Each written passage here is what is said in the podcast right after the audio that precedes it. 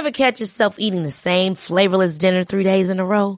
Dreaming of something better? Well, HelloFresh is your guilt-free dream come true, baby. It's me, Keke Palmer. Let's wake up those taste buds with hot, juicy pecan-crusted chicken or garlic butter shrimp scampi. Mm. Hello Fresh. Stop dreaming of all the delicious possibilities and dig in at HelloFresh.com. Let's get this dinner party started. Even when we're on a budget, we still deserve nice things.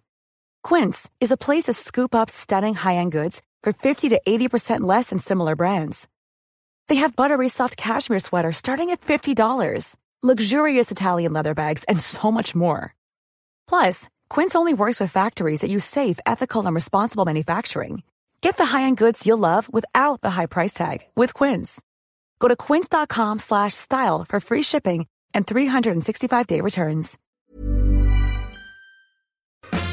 The Late Lunch, brought to you by Blackstone Motors Summer Sales Event. Get low as can be APR, zero deposit, and finance arranged within four hours. There's never been a better time to get to Blackstone Motors, Dundalk, Drogheda, or Cavan. You're very welcome to a brand new week of Late Lunch on LMFM radio. We're raring to go. Let's get straight to business. Did you know this? That you're more likely to be killed by an asteroid hitting the Earth than you are to win the national lottery. Well, I sort of suspected that for a long time, to be honest. Yes, planet Earth is in the firing line, but realistically, how likely is a truly devastating hit? Professor Alan Fitzsimmons is a lead scientist on a European Space Agency mission to deflect an asteroid that's on collision course with Earth. And he joins me on the line now. Alan, good afternoon. Good afternoon to you. Thank you for taking my call, Alan. First up, come on now, everybody's hanging on tenterhooks out there. Are we in real and present danger? We don't think we're in real and present danger at the moment. And let me put it very clearly. At the moment, we don't have any asteroids on the books that are definitely going to hit us. But we haven't found them all yet. And it's quite possible in the next 10 years, 20 years or so, that we will find something that will hit us a few years afterwards, maybe even a couple of decades afterwards. And we would want to avoid that. You know, we're all familiar with uh, why the dinosaurs aren't here today. I, I think uh, the fact that uh, 66 million years ago, a very large asteroid hit uh, the Earth off the southern coast of the United States and basically caused a mass extinction.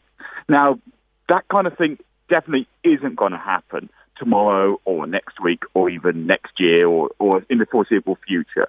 Because asteroids that size, the things that killed off the dinosaurs, that was about six miles across or so. And uh, we can spot those halfway across the solar system with current telescopes. We're pretty good at finding these things. But the smaller objects, the things that could easily devastate a country or certainly a city, we're only really part of the way through cataloguing and finding them. So we don't know when the next one's going to hit at the moment. And it could be there'll be a small impact tomorrow. Uh, we, we don't know. Uh, something that could cause a big fireball in the sky at least. And so we need to be prepared. And the European Space Agency's HERA mission, along with NASA's DART mission, is part of our preparation for this eventuality. 2013 people, I'm sure, would remember Russia when that massive uh, obstacle or item from outer space came into our uh, atmosphere here and struck in Russia. How powerful was that? Can you context it? Oh, absolutely. So, well, first of all, that, that, that you're right. That happened in February 2013 over the Russian city of Chelyabinsk, and that was caused by an, uh, a small asteroid about 18 meters across. So, what's that in old money? About 40, 45 feet or hmm. something like that. But of course, it entered our atmosphere at 10 miles a second, really, really fast. And the energy associated with that large object, with it, with that high speed, made sure that it exploded over the, that Russian city in a huge fireball. Now, it didn't make the ground, but the shock wave injured 1,500 people. Uh, a larger object entering our atmosphere unannounced can cause even larger damage. And in fact, uh, just a week ago, we had United Nations Asteroid Day, an annual uh, event commemorating the last time a truly large object or a significant we had a significant impact, which was in 1908 over the Russian area of Tunguska in Siberia. Now, luckily, uh, there wasn't um, uh, anybody living nearby, and certainly uh, nobody was killed as far as we, we know.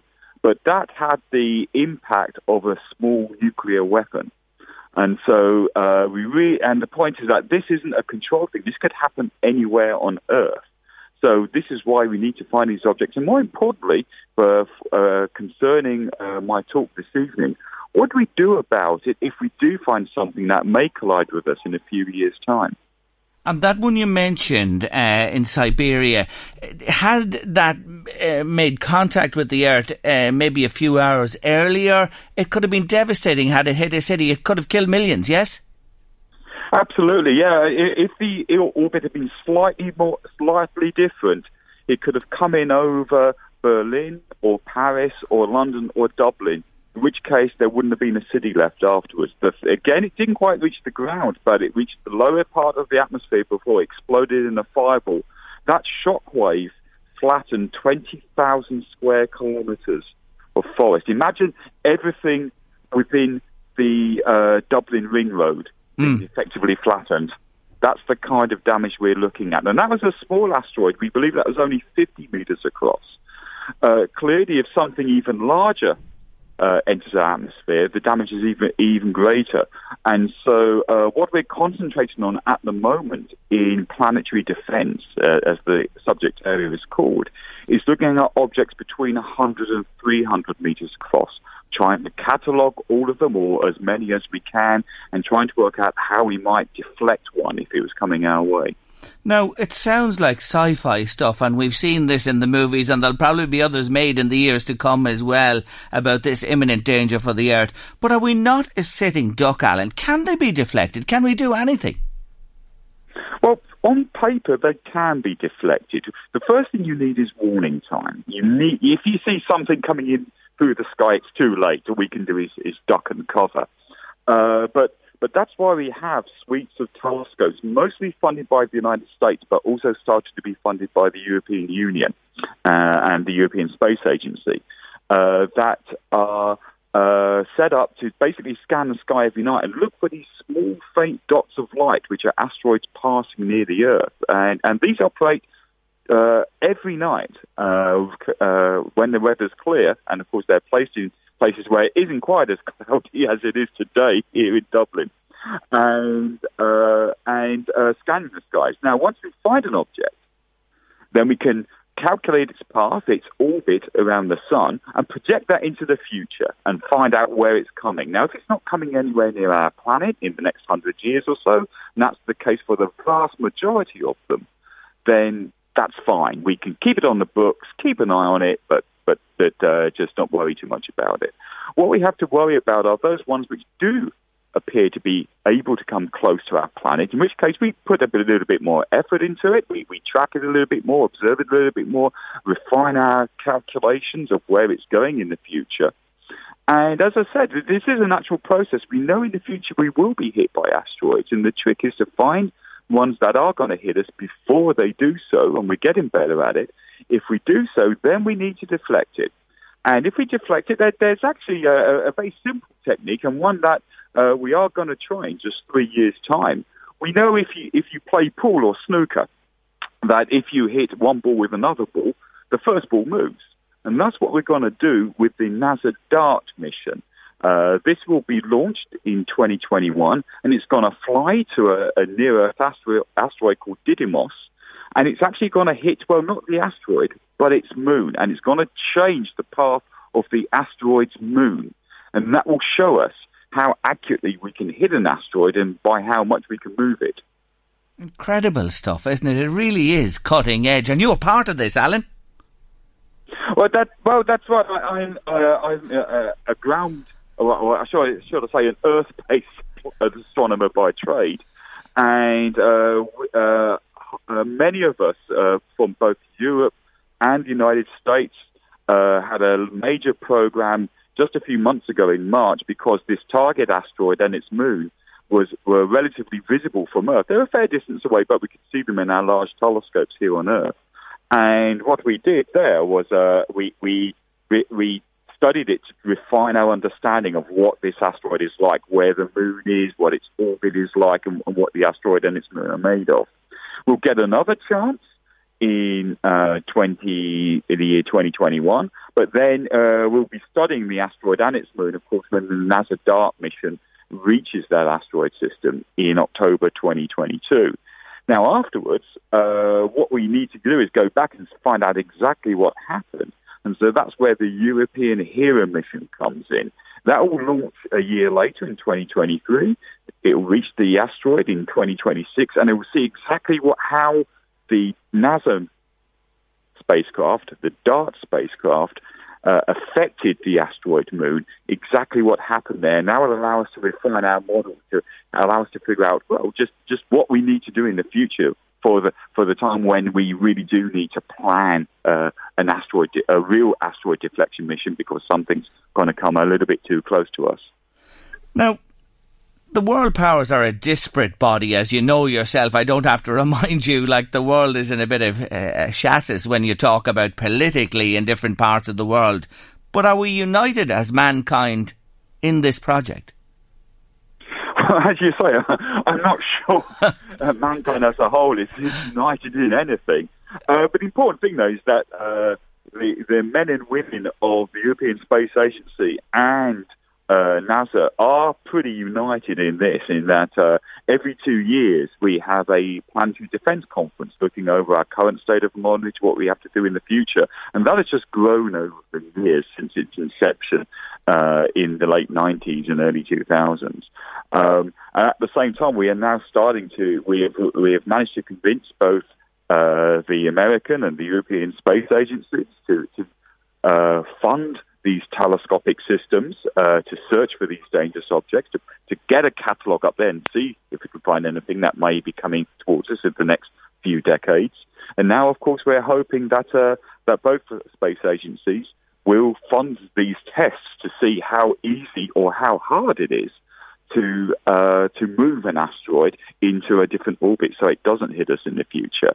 Uh, it's that's already happened with NASA. The DART mission is approved and it will reach the Didymos system uh, in October 2022, just over three years away.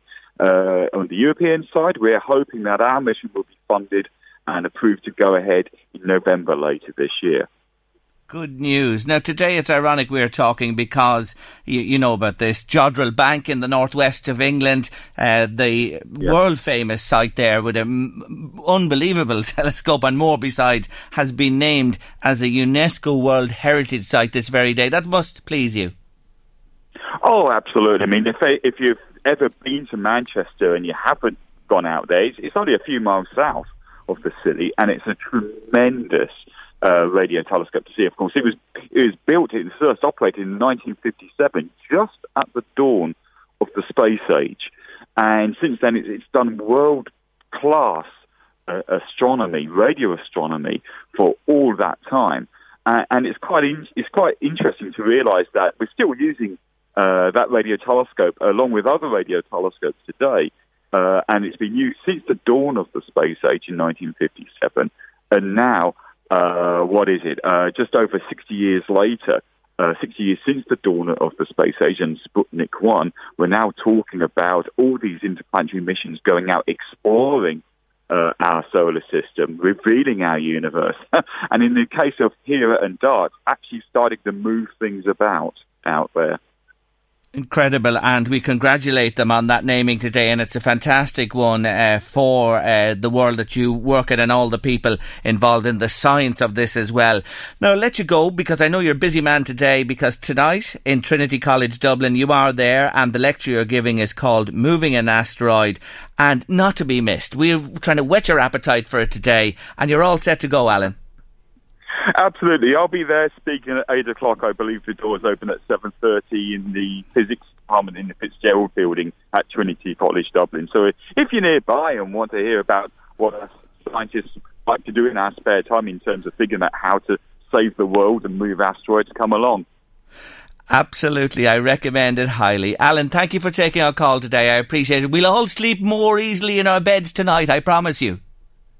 Uh, Uh, don't let me put you off buying the lotto ticket. You never know what's going to happen.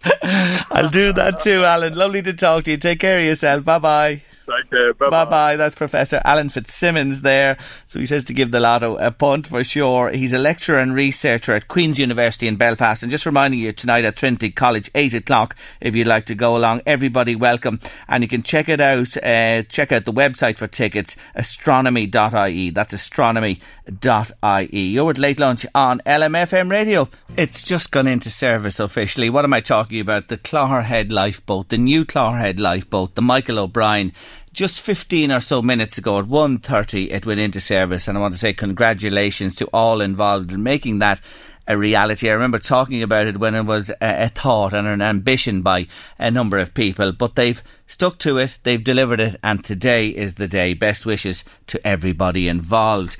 And Westlife on uh, Friday and Saturday, Louise, I got the uh, first hand reviews. Do you regret not going?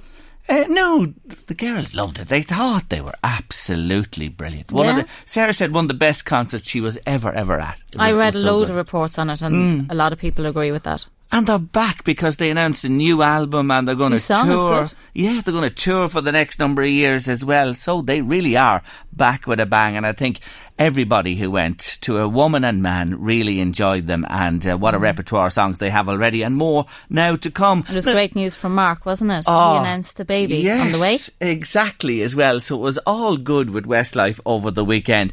Stella McCartney is in the news this morning about what? Don't wash your clothes, basically, she says. Now, we've often talked on late lunch in history here in the past about washing yourself, you know, and personal hygiene. But this comes down to clothes. She says, don't wash your clothes at all. She said, uh, to quote, basically in life, rule of thumb, if you don't absolutely have to clean anything, don't clean it. She says, I wouldn't change my bra every day and I don't just chuck stuff into a washing machine because it's been worn. I'm incredibly hygienic myself, but I'm not a fan of dry cleaning or any cleaning really. Would you say that people are too inclined after one wear of a thing to Yes. wash it? Yes. Now, there are certain undergarments need to be washed. We mm. know that and worn once. Perhaps a shirt, you know what I mean? And summertime of the year. sweat. Like, you know, I'd come in here, sit in my bottom half the day, go home and change into, Yeah. you know, a different. So, like, I wouldn't sweat or anything. It'd just be, Yeah, you'd wear it again, would you? yeah. I think everybody has that chair in the room, Jerry. Have you chair? I have that chair. You have that chair where you just fling clothes on it that's not dirty enough for the wash, but not clean enough to go back into the wardrobe. But you could get another wear out of it. I love it. Do you have that chair? Yeah, I think everybody has that chair. Has everybody got that chair in the bedroom? Have you that chair in your bedroom that you chuck the clothes onto that Louise says you don't wash and you might wear again? I'm just They're laughing. lying if they say not. They don't. You got me there. Yeah, the chair. And, and you know what I do? I let it build up in it and I wear things a few times and then I just go in one Saturday morning and just get everything it in. and into into the wash it goes. But they've been warned, you know what I mean? There've been multiple wears on them. I do agree. Some people have um what do you call it about this? Is it a, uh what's the word I'm looking for? They're If they even try on something, they throw it into the yeah. wash. Yeah, Yeah. you know, you'd call it obsessive behaviour. What, what am I? like- I can't think of the word I'm looking for. Anyway, you know what I'm saying? Mm. That they just can't not wash something that's been. Now look at cardigans and things like that, and trousers that you wear. Coats. You don't wash your coat every time. Stuff like that. She's hmm. dead right. I agree. And it's another aspect of this thing of. You know, helping the planet. We were talking about it being hit by an asteroid a, a few moments ago, but you know what I mean? Helping the planet. The, the, the more you wash them and continue to wash them, Uses water, electricities, Yeah. pollutants, pollutants detergents, go into exactly everything into the water. There's a whole knock-on effect, Yeah. really. No, I'd agree. I, I like her. I like what she says, and I like what you say as well. You don't have to. You It wouldn't wear a, a shirt like for two weeks running or anything like that now, but you know, you get more than one. You said. It was when I think back when we were kids, and we had nothing, mm-hmm. and we had You'd swap shirts. we'd, we'd only a couple of t-shirts or shorts, and maybe the one or two pair of trousers, and certainly shoes. It'd have to do you for a long time as well. My God, there was none of it at that stage. The, the, I just think back. I can't remember. There must have been such a stench in our class in the schoolroom. Just wear it constantly. There was no no deodorant. you, you got washed once a week. You had to rewear it. rewear. But you You all know- smelled the same, know, so there wasn't a bad yeah, smell. I, I remember taking my socks off and seeing the rings round the top of the socks. Your feet would be black. and the, you know you'd be oh. out running through the fields playing football like that. You, you know, Yeah. and there'd be. Would you be like one of those cartoons where you'd have a, you know, that jumper with the moths literally coming out of the hose? But think of what we'd save. Think of, you know, we had, we had a little bit of cop on here, a bit of common sense as well, you know, with the jumpers, with the trousers, mm-hmm. with the shirt, with, with everything that you wash, that you wouldn't wash, wash, wash, and keep washing it. Have you got the chair in your room? Are you a compulsive? That was the word I was looking for. Are you a compulsive washer? Must you wash? Must you wash everything when you've worn it once, or are you No. somebody? Maybe with the kids, yeah, but not. Yeah. Yeah. And I know if the clothes are filthy and they're playing football and everything like Yeah. that, all that goes in, and if you're sweating and stuff like that. But on the other side, I know somebody who has now they went and washed it, but you know the way you'd get a t-shirt and there'd be holes come into it or it got really faded. Mm. But they'd say, "I know, I'll I'll keep that, you know, for painting." Yeah. But they don't paint, so the whole wardrobe is full of you know Those t-shirts things. that might be used for painting, and then they go and get somebody in to do the painting. Yeah, well, what I generally do is when I wear things, if they're sort of what I want, I keep them then for the garden or fishing or walking the dog or out and about. You know, they, they move every into one of that. them.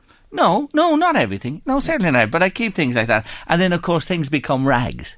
You Yeah. know, in your house and And used for cleaning. cleaning. And, and they go that way as well. Any thoughts on this if you have? Oh eight Just solved crisis. We've just solved the world crisis on uh, saving the planet. Well, in a slight little way here at late lunch today. Have you anything to say? Have you comment? Don't forget our usual numbers. We love to hear from you. 086 1800 658 by WhatsApp. It's free or text. You can call in 1857 15958 or comment across social media as well. We spotted our next guest. It was a lovely feature about her on We Love Cycling and we said we have to get hold of this woman and have a chat with her. She's simply amazing. And you're going to find out why over the next few minutes as I talk to her. I'm delighted to welcome to Late Lunch uh, Annette Callan and she's joined today with, by her daughter Deirdre McCormick. You're both ladies very welcome to the show. Thank you for joining me. Thank you, Thank Sherry. you. Annette, you're welcome to Late Lunch, and thank you, Deirdre, for bringing her here to us today.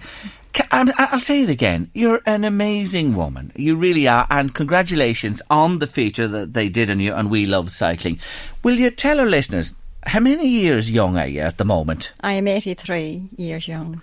Hey, Deirdre, come on. Well, she certainly doesn't look 83. I think you'd agree with me. I absolutely agree. And she doesn't act 83. That is She's an sure. extremely active lady. Oh my, oh lady. my! Yeah. You look so well and so healthy. I have to say. What do you put it down to? Is it all the activity that you've been involved in all your life? Well, I'd say so. I just like doing what I'm doing. I like to be active. Mm. Uh, it just comes natural.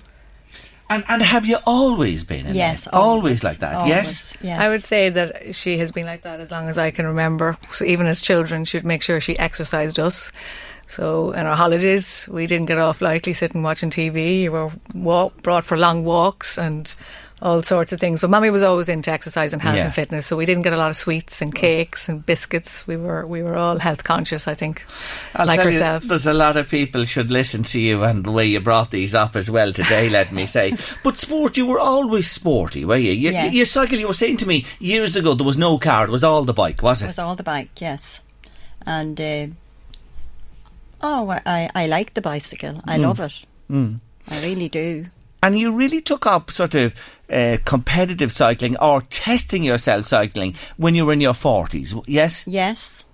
Tell them about that trip you did from the From top to, to. Mizenhead. It was brilliant.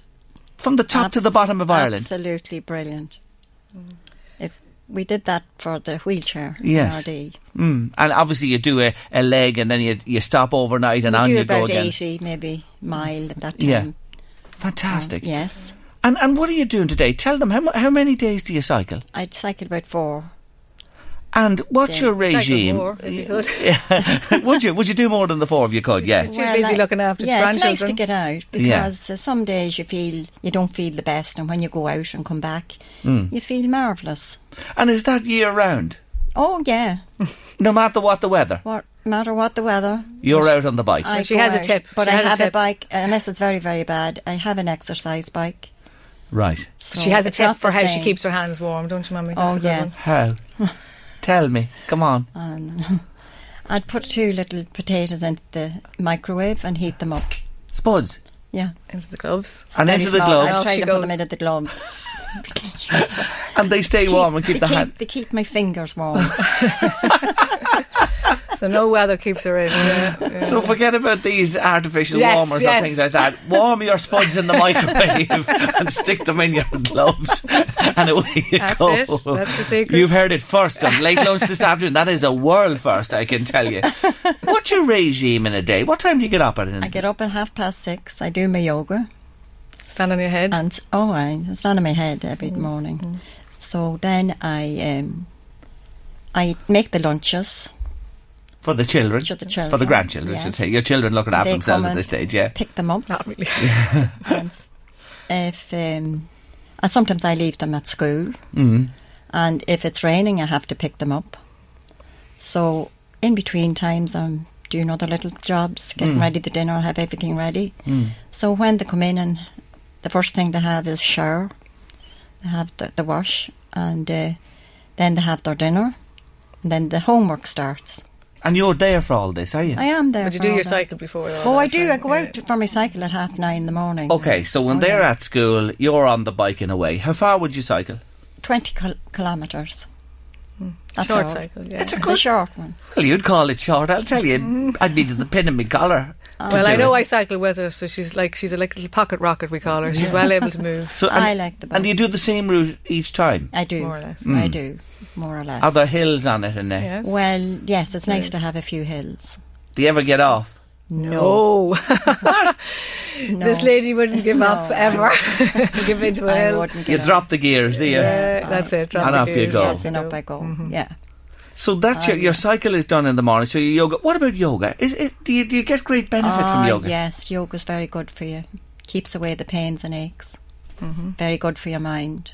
I saw the video of you on your head, as Deirdre says there in the yes, mornings. it is very good. That. Is it? I think it is anyway. Well, she's very nimble and she's very agile, so that's really, I think, down Yeah. to the yoga. How many years have you and been I at love, the yoga? I love, I love my granddaughter children yes. because um, sometimes we have a disco in the kitchen. Or if there's soccer, she's midfield for the soccer team. Yeah. Oh yes, and in the summertime, Out kicking to- ball with when I them. play with the kids, I bring them up to the field, and uh, I'd say, "Oh, Nana," they'd say to me, "Oh, you." I'll go in the goals. Oh no, you're not going to goals. they don't want me to go in the goals. Wander out, out front and centre, Outfield yeah, and yeah, playing yeah, with them yeah. as well. Oh, sure, it's lovely. They don't think I'm 83. I Why that they would don't. they? Yeah, It's yeah. age is only a number. Yeah. That's it. Yeah. Oh. Well, she climbed Croagh Patrick for her 80th, 80th birthday. with all her family, and she was away up first 90 minutes up. Yeah. Was that your wish to celebrate your 80th Yes, it to was. do that? Yeah. Yeah. Yes. I It's hope to do a skydive this year. Yeah, that's it. Every year she wants to do something different. I hope to do it. Do you? Yeah. I'd like to do it for charity, some charity or other. And that'll be your first time ever doing that. Doing a Doing that, skydive, yeah. yeah. She's done other things, I did parasailing, Parasailing. Hmm. jet ski and stuff like that. Yeah. So when the grandchildren, the summer holidays are on the minute of the family are Yeah, away on holidays, yes. you tend to occupy yourself with other things, yes? Oh, I'm, Well, I'll she's be never. with them. She's with us at all. I'm with them. She's the help comes with us. Do the grandchildren, in a way, you know, you often hear this, keep you young? Hmm. They do. yeah. Only for them, I wouldn't be as good as I am. Hmm. Hmm. yeah. Mummy likes young people. She I tell you do, that. I Doesn't like it. be likes to be with among young people. I don't like complainers. You're my kind of woman. Yeah, that's it. Surround Gets on with yourself with, positive, Yes, upbeat that's people. me. Yeah. And she's very broad minded and she can mm. talk to the kids about anything, which is Yeah, good. Yeah. Yeah. When you think of, you know, you're from a totally different, different generation from your grandchildren, and you see them today, you know, with the world they live in, mm. is it tougher, do you think, on them today than I when you were so. young? I think it's very tough for the children. Definitely. From what point of view? How? Why do you say that? Is it because of the of all these DSs and phones and phones and stuff social like that? yeah, Yeah. stuff like that. Do mm. your crew, your five, leave them behind them? Yes, they do, and they're up in the They're field not- with you. They're Yes. not allowed to have Yeah. them in my house.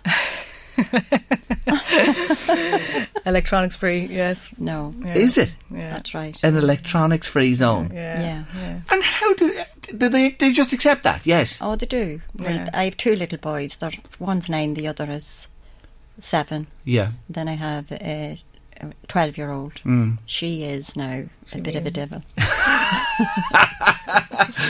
Twelve-year-old girls. Yes. Oh yes, yes. Oh, the boys are great. Yeah. They They go and kick football all the Does time. she be egging? Does she want the phone and to be? Oh yes, this? or the mother doesn't give her the phone yeah. Yeah, well, the iPod, yeah. or the iPad. yeah. But that's what more and more mums and people need to do is to. Yeah, you're in charge. Take You're- in- Yeah. Yes. control of it, yeah. She might get it for a while the weekend. Yeah. And that's enough. Mm. Keep them busy. When, when you think back to your own life, and, and you're well known people, I know, in Ardee, because your late husband, Patsy Callan, Yes. was a barber He wasn't. and a great footballer yes, and played with Louth. that's right. He did. Where did you meet him? I met him in Tallanstown at a dance in Tallanstown. Mm. Did you know him before you I met him? I did. She had her eye on him. I had my eye on him. Had you? I had. How did you manoeuvre to to get your pincers into him? well, I didn't. He came and asked me to dance. Ah, and she said, "Come here, dear." She stood out. Yeah. You didn't let him go. No, Was right. that it? Well, from, from the was- first yes. time you danced, you became an Yes. item. yes. Came an item, yes. How long did you go out together? Six years. Oh, so it was a good courtship. You, you took your time. It was a long time. Yeah. Well, you went to England for a while and I went to back, England and came yeah, back. Yeah. You did, I did. Yeah. Yeah. and left him here. yes. And did you stay in touch? Uh, You obviously did. Oh, did. we yeah. did stay yeah. in touch. Letters, yeah. yeah. we did. What year were you married? I was married in 61. Hmm. Do you remember the wedding? I do. Where was it? Where was the reception? It was in Malahide Castle. At, Oh, at the Grand lovely. Hotel in Malahide. Lovely. I went to London on our honeymoon. Did you? yeah. How many children have you? I have four. Three boy or three Three girls, and a boy. and one lad. And, and where are they? I, I know Deirdre's here with you today. Are they all in Ireland? oh, or? they're all beside me. Yeah. Yeah, now, some of we did live abroad for a while, two of us, and then we're back. Okay, so everybody's near. Yeah, well. everyone's That's near. In fact, great. we live very close to where Mammy lives. We I'm all very lucky. Neighbours, mm. practically, yeah. Very lucky. Do you know the way, you know, as years advance and mums and dads become grandparents to grandchildren like you are? Yes. And family support is very important for, for you. Oh yeah. But may I say yes. that It's it's, a two way process, or is it the opposite in your family. Deirdre? Absolutely. Mummy is the centre of our world. We all rely on her very heavily in our lives, both from uh, looking after children. She makes dinners, lunches. She's she's running children to activities, so she's very central to Well, our I like lives. it. Which is amazing, as you said, because normally at this stage you'd imagine that she'd Yes. be reliant on us, Yeah. but it's definitely not that way at all. She's very, uh, thank God, she's very healthy Yes. And able and willing to help.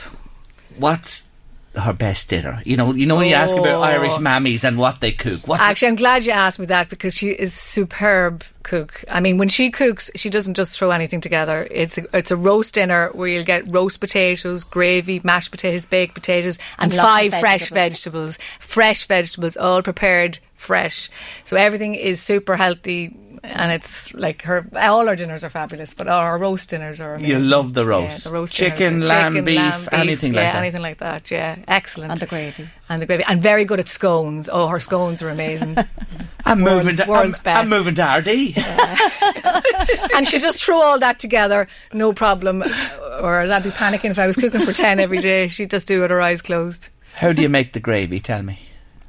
Well, I put I take the grease off it, of course. Yeah. I put cubes of ice into it till the till the Yes, it solidifies forms, the yes. yeah, And I take that off. and then you're left with the lovely gnarly stuff. Yes. Yes. Yeah. I add a little some water to it. Yeah. and I put some uh, flour. I use flour To thicken it. to thicken it and a little bit of bisto. Yeah. Because it's very salty. Yes, just a little bit. A little bit. And between the flavours from the meat and that combination, you have it. Is that you it? have it, that's right. Kids love it. Yeah. Yeah. Kids love it. I tell you, I'm just break. it won't last here much longer. I'm- It's just a hunger has come over me all of a sudden. To be honest with you, And she looks like she doesn't eat herself at all. She does, yeah. I'd say you eat very well, but you see, Healthy, you yeah. exercise mm-hmm. and you, you know, your yoga and everything mm. like that. Mm-hmm. What is the secret? Eating well, exercise. What else? Is there any other secrets to good health and long life? uh, hard work. Must be. Never killed anyone. Is that what they say, Annette? Never kill anyone. Yeah, yeah. Times though have changed. You mentioned you cycled in your younger years and that. The roads today, when you're out and about, are you are you conscious that it's it's not as safe? Well, I'm so used to it. You, you don't think about that. She's do a you? come up the sharp. I she's come a up the sharp. turn of Ardee I have and to that's say, she's very sharp. If, you, if I was cycling with her, she'll hear a car Mm. Yes. before I'd hear the car. Ardee's a Yeah. busy main It street, is, hasn't very it? much so, Always. yeah. and it's very bad. Mm. Very bad. surface, street. yeah. Surface is very bad. We could do a bit more though for cycling in Ireland, We couldn't we? Could have more Absolutely. cycleways. Yeah, absolutely. So yeah, the poor that little children love to take their bikes, but they can't because there's no cycle path. Yeah, Yeah. yeah, Yeah. it would help. That sure. would be a huge It help. would. It would be. Help for health and e- everything. Yes. Absolutely. You love listening to the birds. Did I read that somewhere? Yeah. When I'm on, oh yeah, I do. Does your heart good, does it? Going out Yeah. the road. It's meditative. Meditative. It Yeah. is. It is. Yeah, some people put in their their music Oh, I in their ears, but you like to no. listen. Yeah. Yeah. You ran as well in your time. Did you do I a couple of mini marathons? I did. Yeah, she and did. I indeed. did a lot of uh, running around, didn't I? Yeah, you did in, in the Yeah. well. She would have done the mini marathon in Dublin a good few times, but I remember once actually the first time you did it, a bus was ran from Ardee and there was a lot of people, I was yo- the women in it. She was the oldest of then of the women, Mm. probably in the late forties, and she was the first home. She's very competitive. It's that time of the year. Your vacation is coming up. You can already hear the beach waves, feel the warm breeze, relax, and think about work. You really, really want it all to work out while you're away. Monday.com gives you and the team that peace of mind. When all work is on one platform and everyone's in sync, things just flow wherever you are. Tap the banner to go to Monday.com. Hey, I'm Ryan Reynolds. At Mint Mobile, we like to do the opposite of what Big Wireless does. They charge you a lot, we charge you a little. So naturally, when they announced they'd be raising their prices due to inflation, we decided to deflate our prices due to not hating you. That's right. We're cutting the price of Mint Unlimited from $30 a month to just $15 a month. Give it a try at mintmobile.com slash switch. $45 upfront for three months plus taxes and fees. Promo for new customers for limited time. Unlimited more than 40 gigabytes per month. Slows. Full terms at mintmobile.com. Hold up. What was that? Boring. No flavor. That was as bad as those leftovers you ate all week. Keke Palmer here, and it's time to say hello to something fresh and guilt-free. Hello Fresh. Jazz up dinner with pecan-crusted chicken or garlic butter shrimp scampi. Now that's music to my mouth. Hello Fresh. Let's get this dinner party started. Discover all the delicious possibilities at hellofresh.com. So we all we, we get our competitiveness from Mammy. She very much is it wants to be be her time and all of that. So that's a good thing too. I think Well, I have the daughter that does Mm. marathons. marathons. As well. Yeah. Yeah. How much has your mental attitude contributed to your health? and- Very strong-minded person. Yeah. Yes. I think it's it's everything. I'm a very strong-minded person. I won't let anything best me. Yeah. Do you ever worry? Oh, I suppose I do, but I don't know I'm worried. She's too busy. She hasn't time. It only happens for a second and, And it's then she's gone. on to the next thing. It's out and you're away. You're away with something else. I so try you- to keep my mind on what I'm doing. Yeah. To be aware. yes. Like you have your good days and bad days, but you just Get you on with just it. get on with it and you just be aware of it. You just say, Mm. "Oh, I'm okay. I'll be all right." Of course you will. Yeah. So a skydive is on your agenda for Yes. this year. Anything else you'd like to do besides that? Have you any other mm. ambitions to fulfil? Mm, I think that'd be a good one. That'd be a good Yeah, one to do. yeah. So get that one out of the way and see how that Well, goes. she she just she wants to. My husband has a motorbike, so I think maybe I a spin on the to get a back of spin on that. back of bi- the motorbike. nice Take big the spin and then shove him to the back and you take control in it I'd say she'd take it on too. keep on living in the free world. Away you go. That's it. Very good. You know something, you're an example. You really are to many, many people of, you know, keeping active during the life, both physically and mentally, Mm-hmm. and having that strong mind and positive outlook. Yeah. That combination. Yes, You have it in spadefuls. Yeah. she does. I did aerobics as well. I feel very bad sitting there. I have to tell you, I'm, I'm a slug compared to you, to be honest. Look, I wanted to just say hello to you today and acknowledge, along with the people uh, in the We Love Cycling who, who featured you, and I wanted to introduce you to listeners today and say to you, best wishes for the future. You. are a fantastic lady. We'll keep an eye on you with that skydive now. Mm-hmm. And I know last night I was watching people on social media who were commenting about you coming on here today, and they're Yes. all tuned in and Yes, listening. yes. And they said, Jerry, you're going to meet a remarkable woman. And you know something? I have. Thank you. Annette Callan, good wishes to you, and thanks so much to your daughter Deirdre McCormick for coming along Thank with you you, today. Jerry. We wish you well. Thanks. Thank you. very much. My next guest is making a return to late lunch. He's assistant professor in theology and coordinator of the Centre for Interreligious Dialogue at Dublin City University. He's an author whose latest book, Humbling Faith, sets out his belief that whether you're a believer or a non believer, or somewhere in between, the world can be healed by loving ourselves and each other. I'm delighted to welcome back to late lunch Dr. Peter Admirand. Peter, good to see you again. Thanks, Jerry. Good to see you as well. Well, Peter, isn't that just the aspiration? Those last few words there, loving ourselves and each other. Yeah, I mean, look, it sounds like it's something out of a, a homily, but I think it's it's something we all can reach, we all can can aspire to. For me, the the the foundation is trying to be humble about our views and our beliefs and knowing that look we're not perfect. We're individually not perfect we know that but all our institutions whether they're governmental religious you know national they've all had flaws. They've done mistakes. They've injured others. Can we carry a healthy view of that in, in that we respect one another because we know we're not perfect? You know, that's that's in a simple description Is humility in short supply in the world? Is that what you're saying? And is that a real problem? Yeah, so so we have to we have to really be careful how we use humility. Let's think of you know the U.S. women winning the World Cup yesterday, and there were lots of comments about what you know what they did and how they celebrated. Um, but look, there, there's there's a level of being proud of yourself that's legitimate, and they and they have to overcome so many obstacles. Think about women, how much they've had to overcome just in sports, let alone in regular life. Um, humility for some is, is a kind of fine line because some people really need to be built up. They need to be praised. They need to feel good about themselves.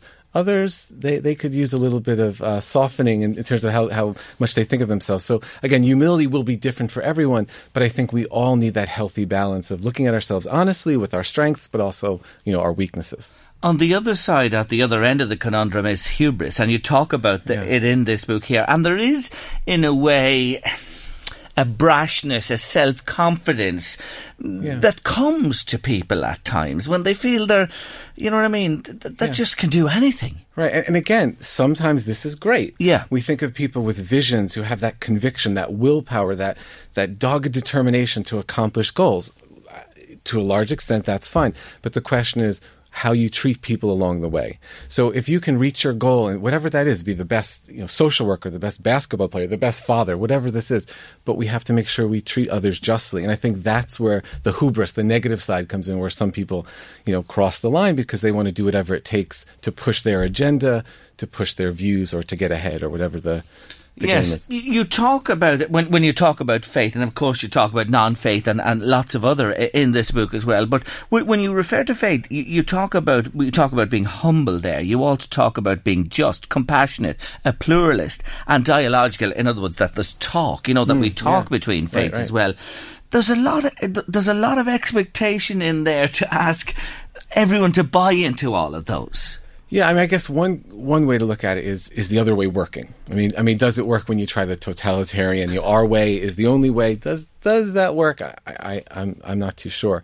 Um, but it does take a lot of trust to really say, I'm going to give this other side the benefit of the doubt, and that gets that can be very difficult among our own people. I mean, if you are a certain kind of Jewish person, a certain kind of Muslim, even talking to fellow Muslims or Jews who are of a different, you know, it might be hard to do. If you're a Catholic and you you call yourself liberal or conservative, and talking to that other version can be hard. Let alone speaking to somebody from a very different persuasion. So that that takes trust. That takes a kind of vulnerability, and none of us like to be vulnerable. I mean, that's that's uh, that that's very you know, it's hard to admit that, but again, I, I think it's worth doing. I think you, your your world opens up when you start to really listen to other people, uh, and not just what you're what you're saying.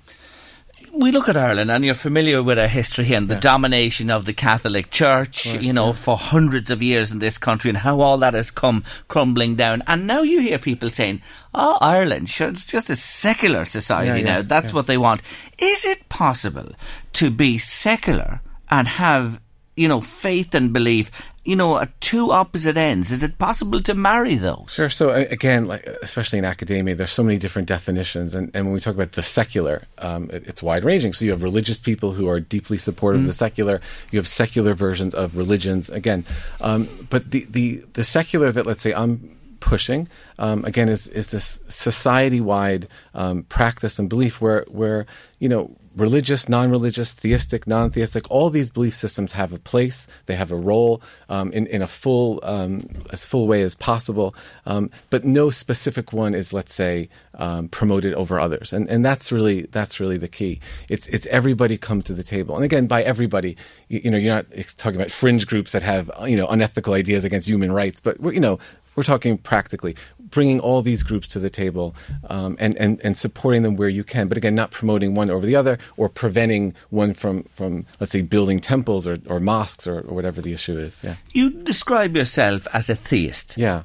Which means? Yeah, so this is a believer in God. And again, what kind of God? So this is where the, the, the, the issues come in. But in, in my case, I have to believe in an all loving God, um, a God who can somehow, and that's the key, somehow work through and overcome all the evils in our world. Um, look, that, that that'll give us weeks to discuss that, but you know that's the hope. But I think it's that all loving that's the important part. That God loves everyone, and that's that's hard for some of us to understand. But but that's but that has to be the key if it's God the scientific the scientific believers would say, hold on a minute, Peter. There's there's logic to all this. There's logic to this world, to where we live, to the to mankind, the human race, how it came about. Nothing to do with any God that you talk about, or. Sure. See, I think that's where the humbling comes in on the other side, and I've been happy to hear that that many atheist thinkers have supported the book um, in that sense because. Um, again, this call for logic, this call for testing, for experimentation, that's good. I, I mean, that, that, that, that has its place. Um, but this sort of obsessive, because it kind of is, this obsessive idea that everything, everything can be quantified and everything can be sort of put into a number. And te- there, there's, there's lots that we don't know, lots that change. And I think making any definitive comment uh, you can have doubts. That's everyone has doubts. But I think to sort of say, no, clearly there's no soul, there's no heaven, there's no afterlife, there's no higher power, there's no beyond the body. I, I, I can understand the doubt, but no, I, I kind of question when there's that certitude. You use the words eternal oblivion. So when this life ends, well, that's it. There was nothing before, there's nothing after. Yeah. Yet faiths and beliefs want us to believe and, and latch on to the fact that there is an ongoing presence. We were somewhere. We will be something.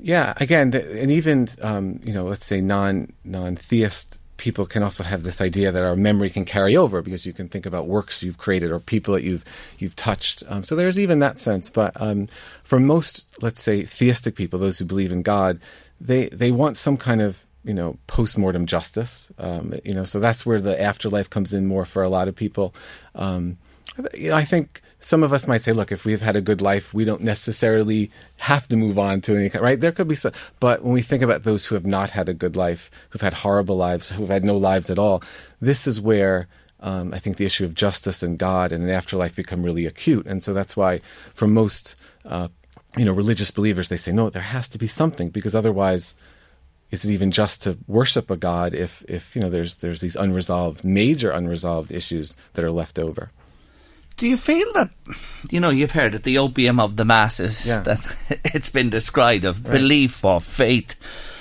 is it that is it something that you know is there to yeah you know, create a, a, decent society and that life is good for people, even though we talk about all the, the flux and troubles in the world. Yeah, I, I, mean, again, I guess the tricky thing is whether we can put a positive spin on opium. You know, if we could say, is there something about opium that's good? And most of us would say no. But, but in, at a very practical level, religion obviously can, can can make you a better person. Do you need it to be a better person? That's another question because clearly there are many people who have no religious belief, no no theist belief, and and there's there's kind as the day is long.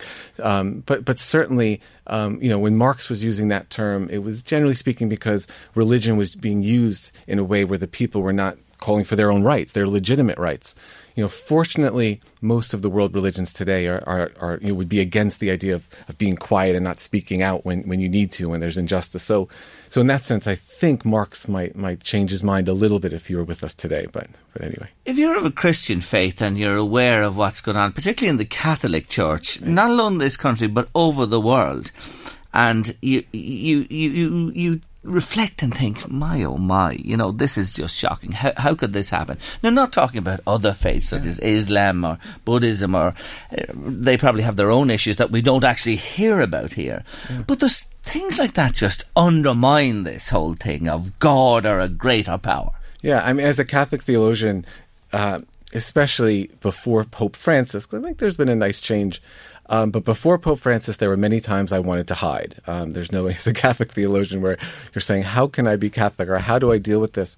Um, but again, I think that is part of the humbling. Um, and this is where I hope every group would, would take this idea on. But just speaking from my own background, um, let's say as a Catholic, as an American, as somebody Irish as well, to, to really face those horrors, those injustices. And you can't hide, obviously. You have to face them. And, um, and, and when you, there's, there are difficult truths that come out when, when you do that. So, but, I, forgiveness is the key. That line just jumped out at yeah. me when I, as I went through this yeah. and, and, and, you know, looked at the different chapters and, and what you're talking about here.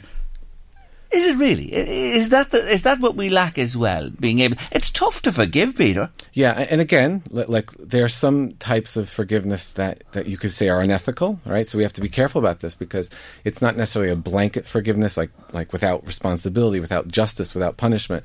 Um, but underlying the, the whole thing is that if we admit that we're all um, in, in need of being forgiven, and if we actually admit that, yeah, we, we deserve to be humbled, or that we should be humbled, or our position should be humbled, forgiveness will be a part of that. Um, and I think it starts probably at self forgiveness, which many of us find very difficult because some of us can be very hard on ourselves. Um, but this idea of that self forgiveness and trying to be open to the other. Again, some of your listeners might think of really difficult cases, and obviously that, that can that's look and that's legitimate to say, how can I forgive this or how and and that's and you know we, have to really look at those cases carefully. But certainly, um, some of us perhaps don't forgive easily enough. You know, and I think that's also needs to be addressed too.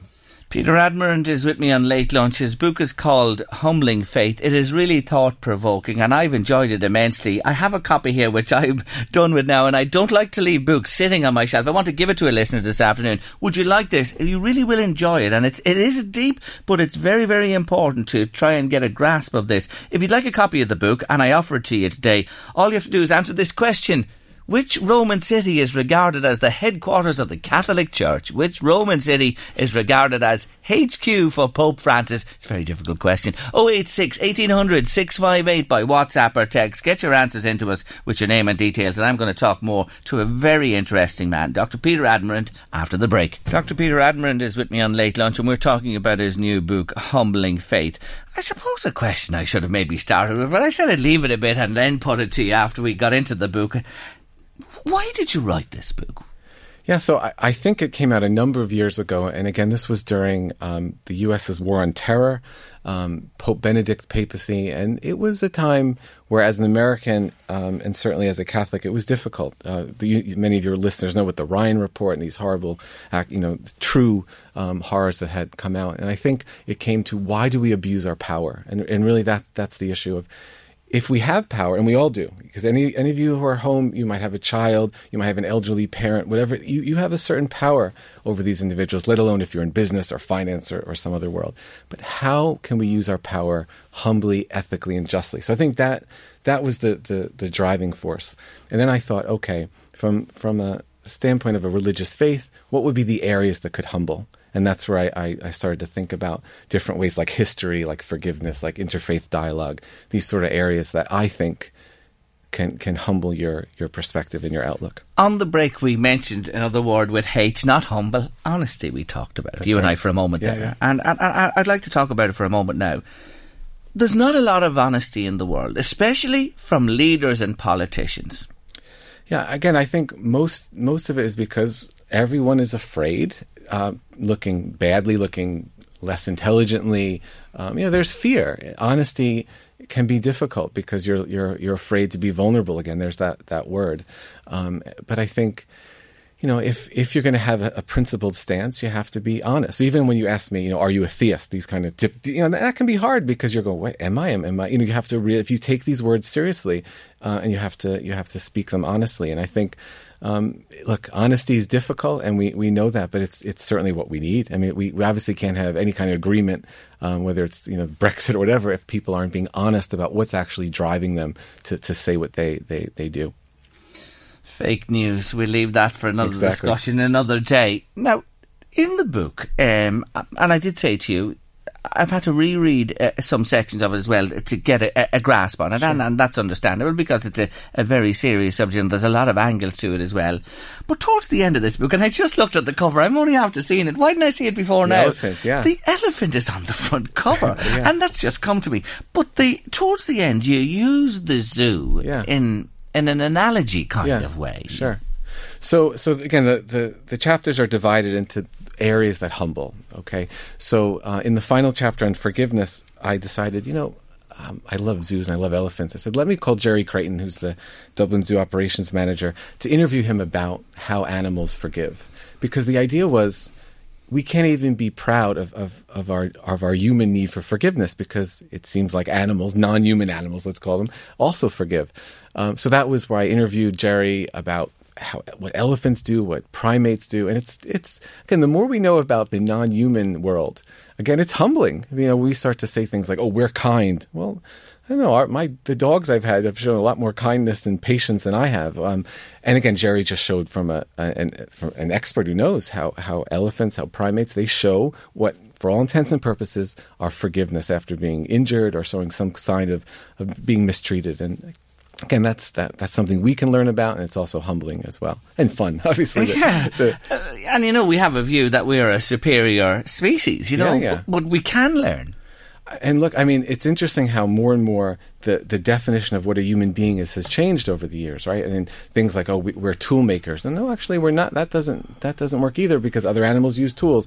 You know, maybe we we um, show some kind of reason. Well, no, animals seem to use reason. We use language. Well, they've they've shown ravens, and other types of of animals also use language. So again, the the more science pushes the frontiers, the more we're again pushed to really say, you know, what makes us unique um, and I think more importantly for the ecological issues, we start to see ourselves in, in these other species. And again, that helps hopefully with uh, protecting our environment and our world. Do you think we ever learn as mankind? Because interestingly, in the book in 1391, now it's a long time ago, yeah. you mentioned the Spanish pogroms, yeah. where Jews were obliterated. There are no synagogues. You know, the people were just wiped out. And here we move on to, you know, the 20th century.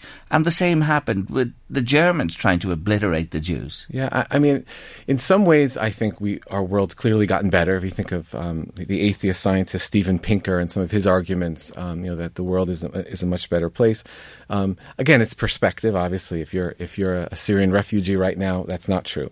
Um, but there's there's definitely there's there's strides we've made, um, and I think many of us, if we went back in time, we'd find we'd struggle with the different views and outlooks. But um, but it is frustrating that a lot of these problems keep reoccurring. Like maybe the actors change, so maybe the, the, the victim isn't the same victim, but it's someone else. And so it, after a while, it's like it shouldn't matter whether somebody is Jewish or Catholic or Muslim or gay or why why, why this constant labeling and persecution. And that's what's frustrating, and that's the age old you know problem we have. Labels, yep.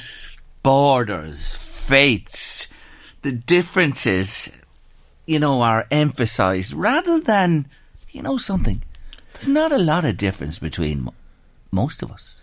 Yeah, I mean, again, like we all like to have some identity, and like, again, not to go back to the World Cup, but I was enjoying it. So it's it's fine when, when the when the people from England are rooting for the British, and, it, and, and look, that's part of yes, fine. of course. But again, it, it's in it's in good spirit, and at the end of the day, look, they're all connected. They're all football players, mm. and they're they're they're enjoying their, the game, and they're doing it with skill.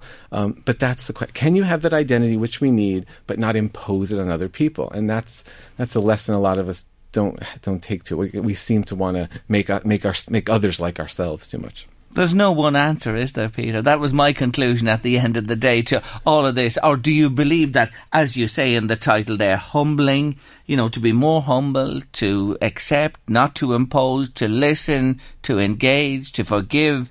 It's all in that mix, really. Yeah, I, and I think there are there are some basic things we all hopefully can agree on. Um, you know, and, and this is about treating one another with respect, and Yeah. very basic. Um, but beyond that, we really have to to be humble to say, well, is it is it the only way if we go to this kind of religious um, building, or if we don't go to any religious, is is it does it have to be only one way?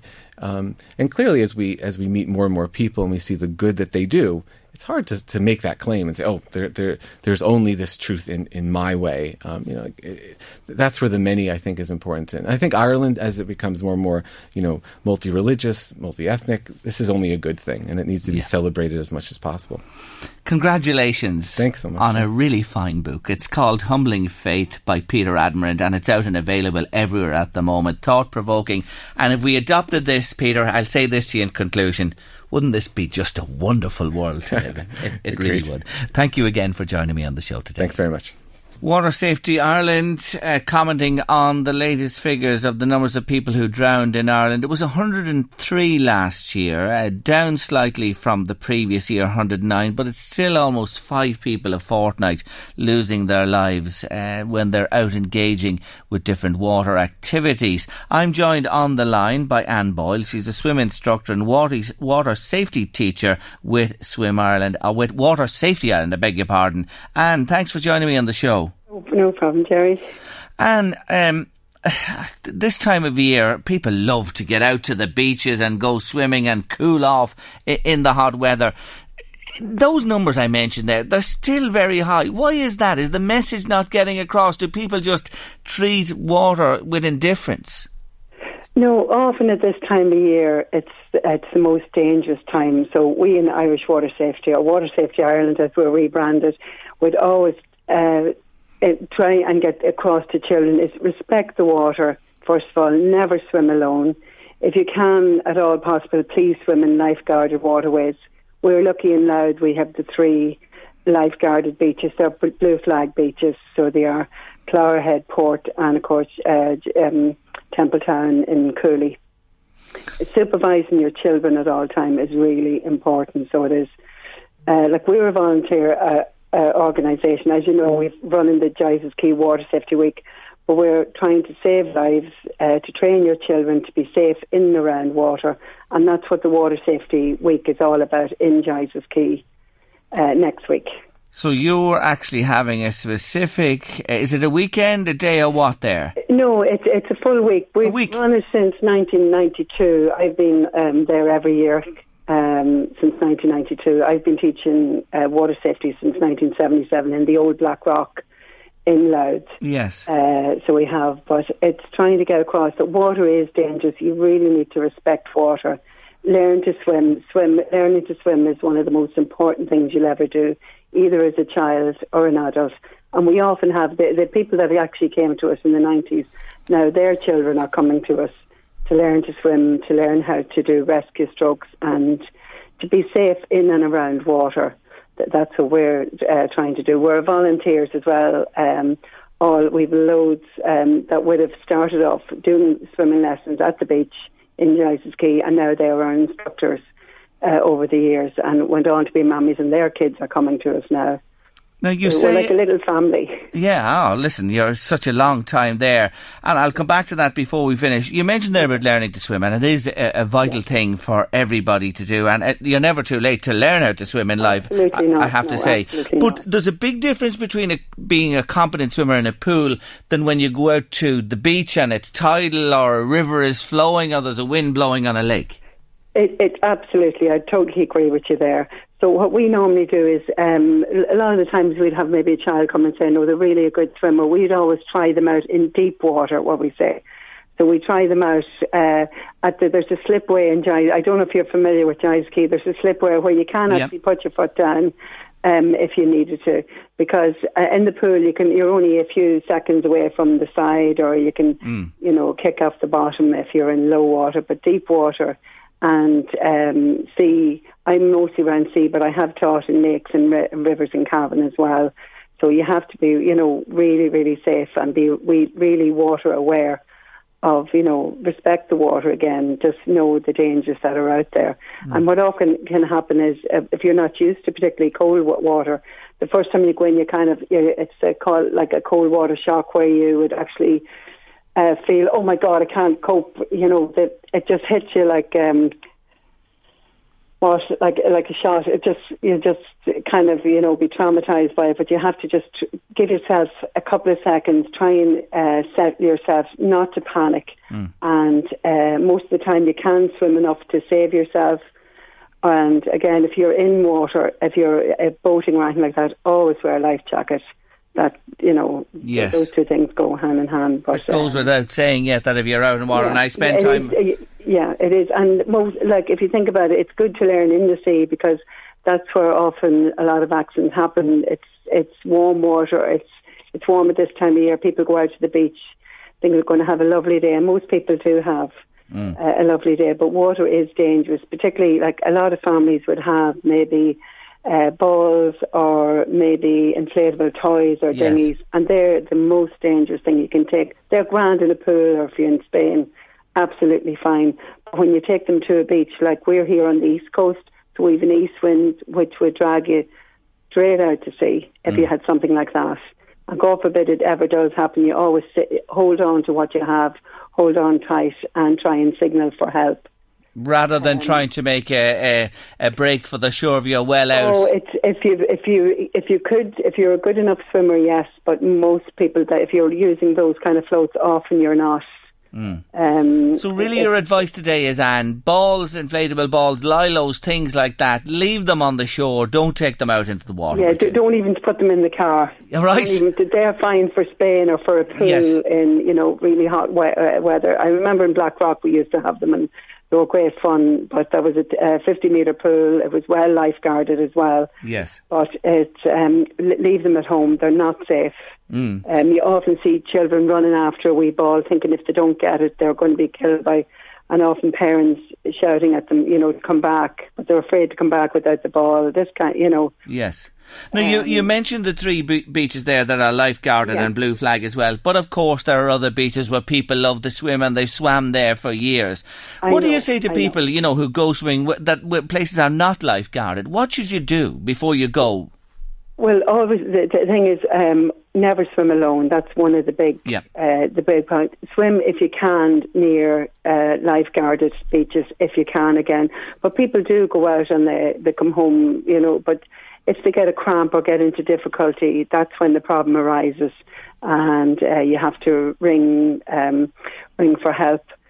But um, if you can at all, just go to the lifeguarded beach. It, it's so much safer, and it's good to, uh, as a parent as well to bring your kids, let them know that there are these beaches, that their children will be safe.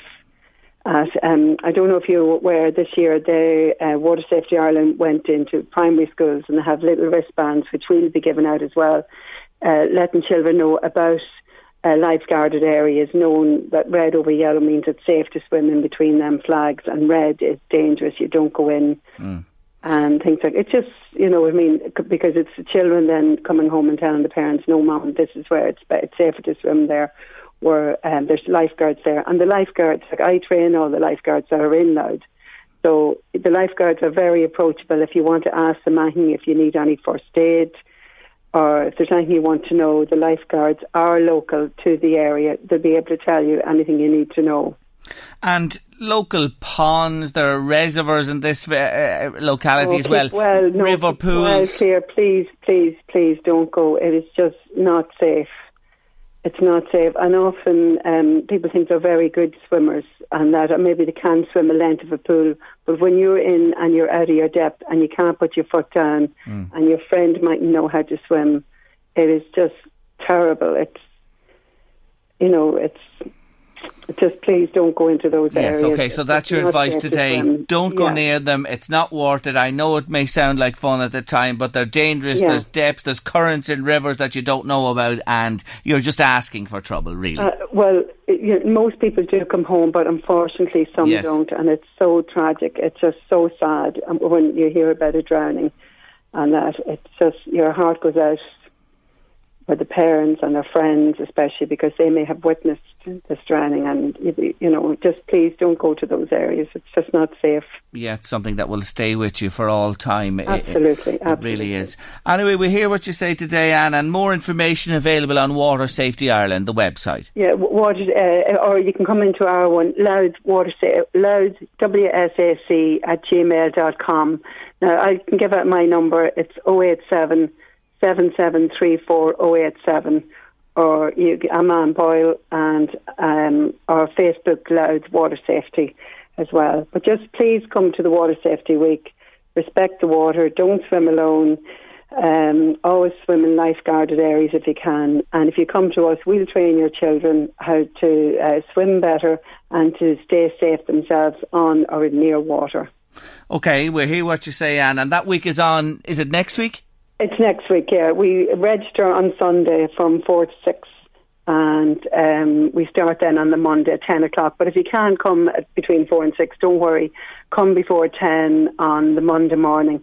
And just to say, we are volunteers. When you come, you'll be able to speak to all the instructors. We can give you any information you need to know. And it's nice to put a name on the face as well. And um, all our instructors are qualified. Um, and we'll have two beach lifeguards there as well, just to keep everything safe. We'll, we run a very safe, fun week, so it is all the kids enjoy it, and we actually enjoy it too. Great stuff, Anne. Thank you for joining us on the show today. Appreciate no problem, it. Jerry. Thank you Take for, for letting us talk about it. Not at all. You're welcome. Bye bye now. That's All Anne right, Boyle bye-bye there. Bye bye. Swim instructor and water safety teacher, and that uh, course happening next weekend in North Louth. Give us a shout, and we have all the details on that as well. Anyway, that's a lot on late lunch this Monday afternoon. Thank you for joining us on the show. We leave you today in the company of the late great Bob Marley and the Wailers. Could you be loved? I hope you're loved this evening and many evenings more. See you tomorrow at have one.